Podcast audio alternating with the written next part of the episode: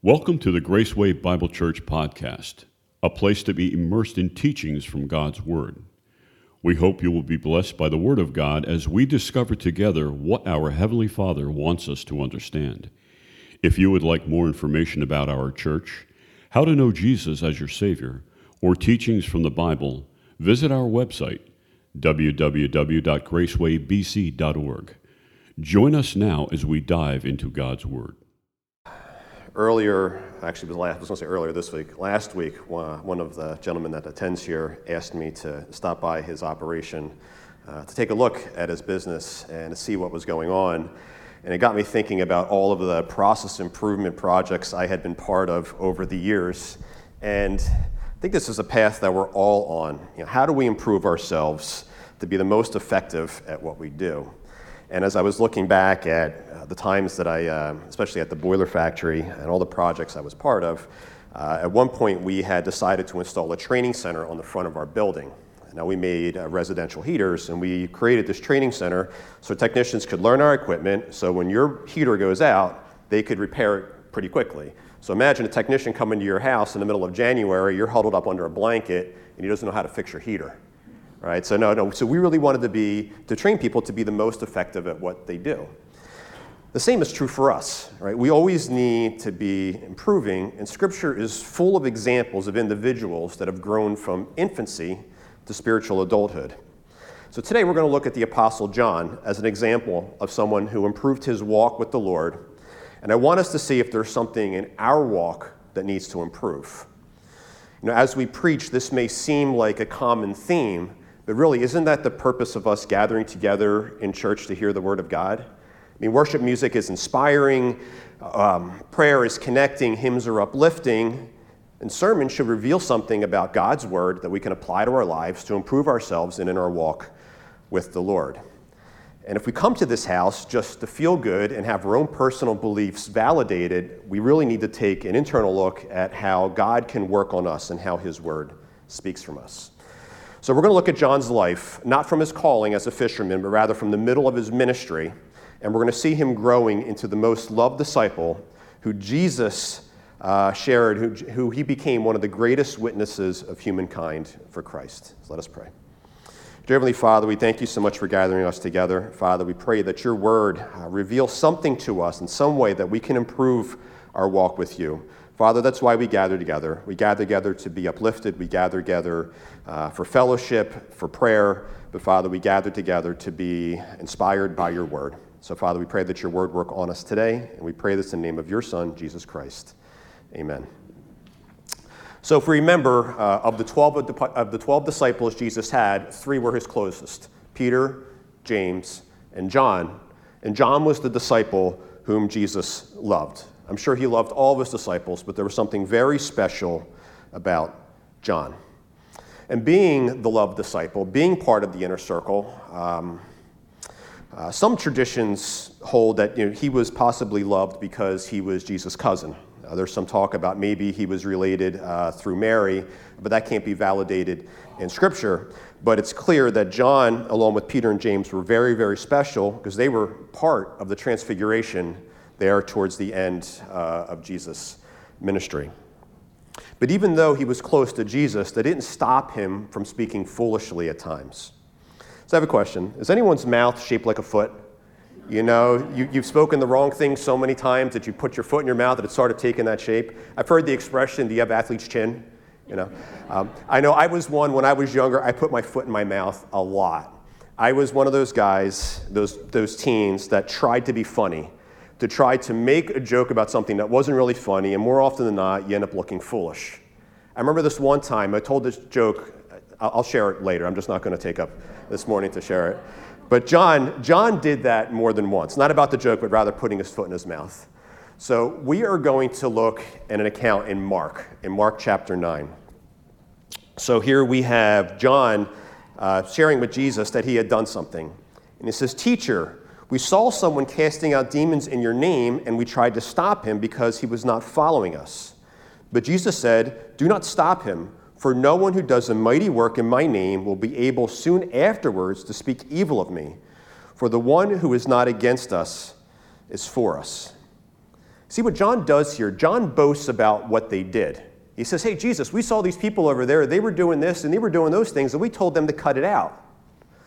John spoke up saying, not so much for, I think, not so much for the work that he thought he was accomplishing, but I think he was boasting about he was the one that stood up to do it. He said, Look at me. But he did this without thinking about uh, what was being accomplished.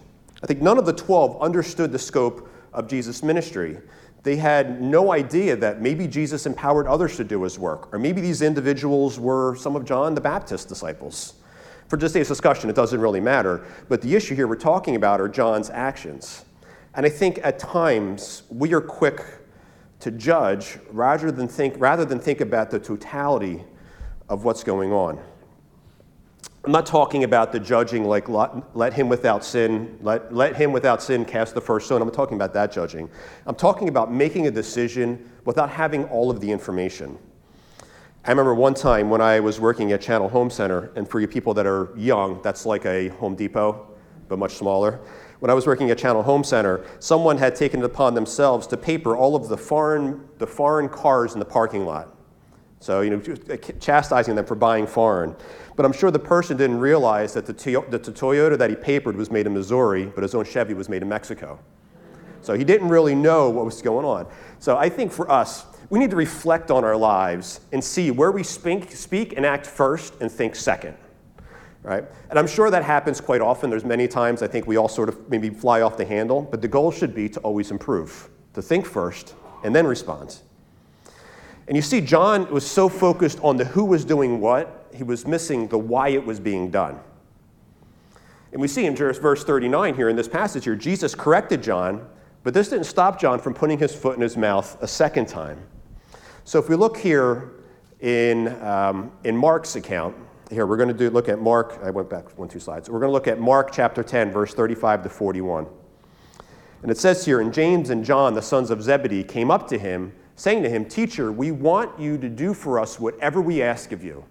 And he said to them, He, Jesus, said to them, What do you want me to do for you? And they said to him, Grant us all, grant us to sit, one at your right hand and one at your left in your glory. And Jesus said to them, You do not know what you are asking. Are you able to drink the cup that I drink or to be baptized in the baptism, baptism with which I am baptized? And he said to them, We are able. And Jesus said to them, The cup that I drink, you will drink and with the baptism with which I am baptized, you will be baptized. But to sit at my right hand or at my left is not mine to grant, but is for those for whom it has been prepared. And when the ten heard it, they became indignant at James and John. See, John, along with his brother James, asked Jesus to put them at his side in heaven, basically to elevate themselves above everyone else. But John really didn't know what he was asking, and what he had asked had really upset the other disciples. I think not only at times do our words reflect our ignorance, they really can have an impact on those around us. Have any of us ever said anything that has embarrassed a friend or a coworker? And if we really cared about them, we really felt bad afterwards? I think sometimes when we speak out of turn, it isn't because we intend to harm, it's because we don't fully understand the balance within the relationships that we have. You know, like what do we say and not say? When do we say it? How do we say it? Why are we saying it? Why are we asking? And I think it takes spiritual maturity to really understand and see the impact that we have on others. That is why I think it's more than just saying the right thing at the right time. It's really about understanding the relationships that we have with individuals. We see here in, with John's lack of maturity and lack of understanding what he was asking, it really upset the disciples. They became indignant at James and John. What a way to fracture a relationship. In this passage, again, we see Jesus correcting John and I think we need that sometimes, don't we? We need that tap on the nose that says, hey, you're saying the wrong thing. And sometimes it's embarrassing for us. But the, the thing is, those mistakes shouldn't define us, they should be transforming us to be better and to better serve the Lord. See, John wanted a place of prominence with Jesus, but Jesus really had something much greater planned on this earth for John. And like many of us, John wasn't there yet. What is the greatest trust that anyone has ever placed in you? I know some of us that work here are police officers, federal agents, government contractors, where they have to go through a security clearance. And I always thought having a security clearance would be a really cool thing to have. Like I would be in the know of all the conspiracy theories. I would know what was going on. And I think sometimes it comes a badge of honor. It's like, well, what type of clearance do you have? Well, mine is secret. Well, how about yours? Well, mine is top secret. Well, how about yours? Mine is super top secret. I mean, you could just go on and on with it, right? But if earning trust has a huge impact on those in our circle, and the greater the trust, the greater the impact. And as we continue our look at John's life, we're going to see how Jesus trusted John. So we're going to go much further here. We're going to go into Luke chapter 22. Here we have, uh, probably about the day before the Last Supper, we have Jesus sending out John and Peter.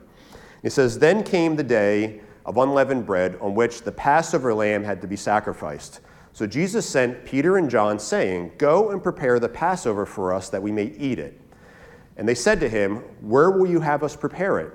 And he said to them, Behold, when you have entered the city, a man carrying a jar of water will meet you Follow him into the house that he enters, and tell the master of the house, The teacher says to you, Where is the guest room where I may eat the Passover with my disciples? And will show you a large upper room furnished. Prepare it there. And they went and found it just as he had told them, and they prepared the Passover. Just look at the trust that Jesus has placed in John here. Our passage begins with then, so that gets us to ask okay, what's happening before this? right before this interaction with Peter, James, and John, Judas had just conspired with the Pharisees to betray Jesus. We don't know exactly why Peter sent James and John, maybe because they were two of his trusted disciples and they were part of his inner circle. If we notice, caution is taken for them not to disclose where it is, so there's no like address that says, here, go to this house. All these things have been set up ahead of time for Peter and John to recognize. But I think it's a, tremendous amount of trust that Jesus had placed in these two men, particularly John, to set up this, this, uh, this location where he was going to have his most important meal with his disciples. So it gets me back to our earlier question what is the Lord trusting us to do for him? As individuals here as the church, are you moving from attending to membership to serving in a ministry to maybe being a deacon and an elder? Are you moving along with greater levels of trust and responsibility where you can impact the body here. See, but Jesus' trust of John doesn't stop there. Not only does John, Jesus trust John with, the most, with this very crucial part in God's plan, Jesus trusts John with his, probably his most treasured relationship on earth, and that is his mother. So if we move to the crucifixion, it's near the end of Jesus' life, really, because he's been, he's, he's been hanging on the cross. It's near the end of his life. He looks down and sees his mother crying. It says, When Jesus saw his mother and the disciple whom he loved, that's John, standing nearby, he said to his mother, Woman, behold your son. And then he said to the disciple, Behold your mother. And from that hour, the disciple took her into his home. Here we have Jesus ensuring that his mother was taken care of. First, this tells me a couple of things. One, with uh, something, this is something that Jesus had been doing all along. As the oldest son of a widow, he had been caring for his mother. And two, he had been caring her, for her to the very end. And he wanted to ensure, and he had the responsibility to ensure that she was cared for after he died. Now, Mary had other children, but Jesus doesn't pass the responsibility on to his half brother or maybe any of the other siblings or any of the other disciples, but enlists John with this one simple statement Behold your mother. In researching the sermon, I came across this quote from Charles Spurgeon on this passage. he says, There was no specific direction given to John to entertain Mary. It was quite enough for the Lord to call attention to her by saying, Behold thy mother. How I wish we were always in such a state of heart that we did not need specific precepts, just a hint would suffice. John was so in tune with the Lord, Jesus didn't need to give him the details. John knew I'm sorry, uh, Jesus knew that he could trust John, and John knew exactly what it is that Jesus needed him to do. But I think, us, I think it gets us to ask an important question Why John? Was it because he was the apostle that Jesus loved? Was it because he was the only apostle that we know of that was at the crucifixion? Or was it because he was a believer and his siblings weren't believers yet? That didn't come till, till later on. Or was it because Jesus knew that John would be able to care for the mother, his mother in a physically and spiritual way? No, we won't ever know. But it's important to see that as we grow in our relationship with the Lord, the Lord um, places more trust in us to be able to carry on his ministry. See, our relationship with the Lord isn't meant to be static, it's meant to be always moving and growing. It's meant to move beyond just good enough. See, there are going to be times that we're going to see ourselves growing in our relationship with the Lord, just as John did, and Jesus is going to lay things at our feet to accomplish for him, just like he did for John. And we don't need to be afraid of it. We don't need to be afraid of what Jesus is asking us to do because Jesus, will be, Jesus is going to give us what he knows that we will be able to accomplish for him. But it's going to take work. Even John's care of Mary took work. I think Mary, as she aged, that couldn't have been easy for John. Right? There's no physical therapists, there's no home health aides, there's none of that. John had taken this on himself with the simple request of behold, and John's simple response of yes. So for us, we need to be ready when the Lord says to us, Behold. Right? We don't need to ask why, we just need to say yes. But you know, that still won't be the end. Whatever the Lord lays before us to work on, that's not the end, that's only a season of growth. See, our lives are always a progression. Even those that have an empty life, have an empty, who have an empty view of life, see it as a progress. Have you ever heard anybody say, well, you're born, you live, you die? That's their view of life. But between living and dying, there's an entire orchestra in there that the, that the Lord is putting together for us. It seems these individuals have forgotten the richness of life that is in front of them. See, the peace of our Christian outlook lead, the peace of our Christian outlook provides us the realization that in this moment, whatever you're going through, your book isn't written yet.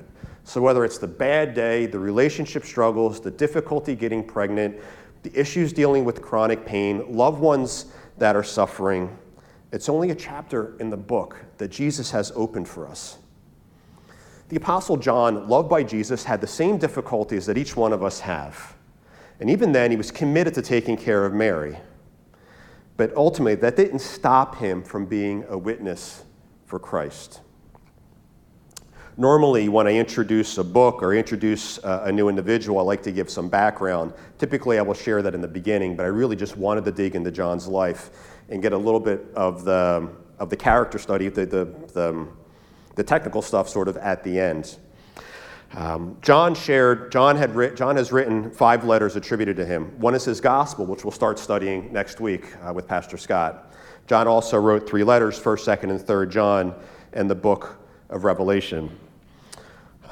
So, as we look at John's life sort of post Christ, as he began his ministry in these areas, that be- it began with the descending of the Holy Spirit upon the apostles, where they all began to speak, so they speak in foreign language so they could evangelize in the book of Acts, John is listed along with Peter.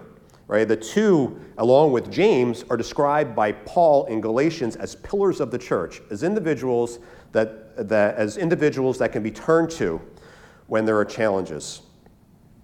Peter and John together authored seven books in the New Testament, John being five. And I think James, part of this trio, would have, would have authored books as well, uh, but he was murdered by Herod.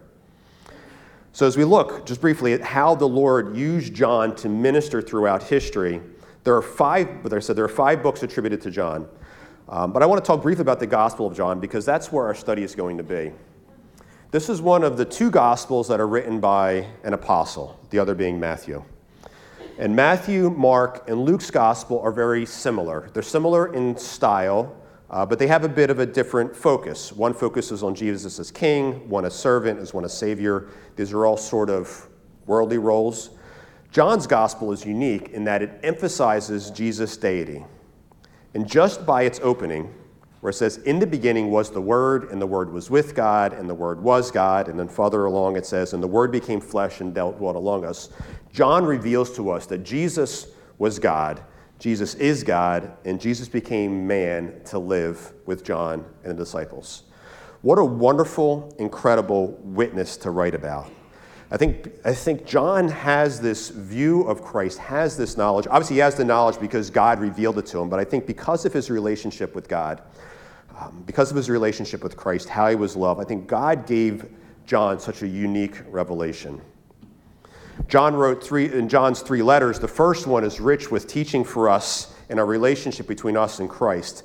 But it's actually John's final letter, the revelation, that I think culturally gains more attention than the gospel.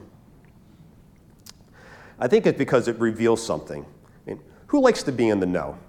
You know, the know something. We all sort of like to be in the know. I'm not talking about being in the know just to be gossipy. Can you hear what that person said about that person? I know what she did. I'm not talking about that.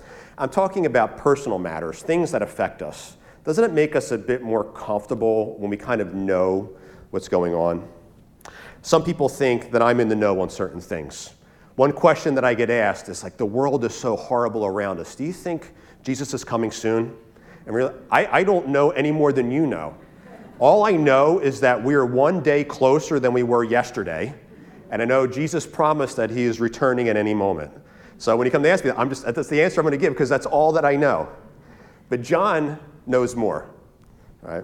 See, John was so loved by Jesus that Jesus provided the final and second greatest prophecy humankind has ever known. Do you know what the first one was? It's the prophecy of his coming. Right? It's prophecy it was, coming in Isaiah. So now we're talking about the second greatest prophecy the world has ever known. So let's look at the text near the very end. This is about five verses from the end. It says, I, Jesus, have sent my angel to testify to you, John, about these things from the churches. I am the root and the descendant of David, David, the bright and morning star. As we consider this final book, what makes this account so special is not the revelation that John receives. I mean, he gets insight into the end of the world, the final judgment, the glories of the new heaven and the new earth. But it's that Jesus chose John, a disciple that he loved, to reveal the kingdom of heaven. Don't you want to be loved that much? That much that Jesus reveals something special to you? If you're a believer in Jesus Christ, as Lord and Savior, He loves you that much. He has prepared a place for you when you depart this earth to be eternity in eternity with Him in heaven. And He's there waiting for you. Whether in your infancy as a believer or you have achieved maturity or you're on your walk, He has prepared that special place for you. And He's waiting for you. But right now, at this moment, wherever we are, Christ is moving us one step closer to His glory. Sean, if you're back there, can you come out and join me here on stage? So, as we look at this, if you're not a believer, I want you to really consider what, we, what we've been sharing here. I want you to consider um, the praise and the worship. I want you to consider the, um, the hymns. I want you to consider the music and how this love for Christ we have manifests in us as a way we just want to glorify the risen Lord. If you want to be loved so much by Christ, that He can do something special in your life. He can set aside all the heartache, He can set aside all the pain, He can set aside all the suffering. He can do that for you. He can do that for you just by you saying, Yes, Lord, I am here. You know, Jesus can't eliminate the pain, but He can help you carry the pain. Besides the physical pain, Jesus came besides helping us to carry the physical pain, Jesus came to heal our spiritual pain. You see, at, before we're believers, we are permanently separated from God because of our sin. And Jesus Christ came to carry that sin for you. As we shared about Jesus was hanging on the cross in his crucifixion, he did that for you, for me, for the person sitting in front of you, the person sitting next to you, the, your people at home, your friends, everyone in the world history over. He has done that. If you haven't accepted Christ as your Savior, I want to give you the opportunity to accept Christ as your Savior right now, today. So if you could, if you could bow your heads with me, close your eyes. And if you want to accept Christ as your Savior, and this is the first time you're hearing this, I want you to repeat these words in your heart with me. Dear Jesus, I know that I'm a sinner. I know that I can't get to heaven on my own. I know that you came here to walk on this earth, to experience everything, to be the sacrifice, and to take the punishment that I deserved for my sin. And Lord Jesus, I commit my life to you. I ask you to forgive every sin that I've ever committed. And I ask you to be my Lord and Savior, to guide me, to strengthen me, to help carry the burdens that I carry in my life. Now, with your heads bowed and your eyes closed, if you've prayed that prayer for the first time, can you raise your hand, please? I would love to pray with you. I would love to talk with you.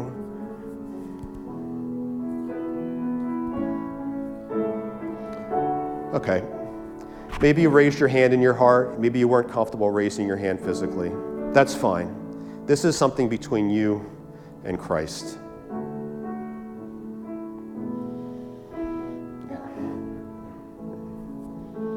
All right, so as we kind of bring ourselves back to our message here, as we look at how Jesus will continue to work in us, I want to think back to the question that I first asked How are we becoming the best disciples for Christ?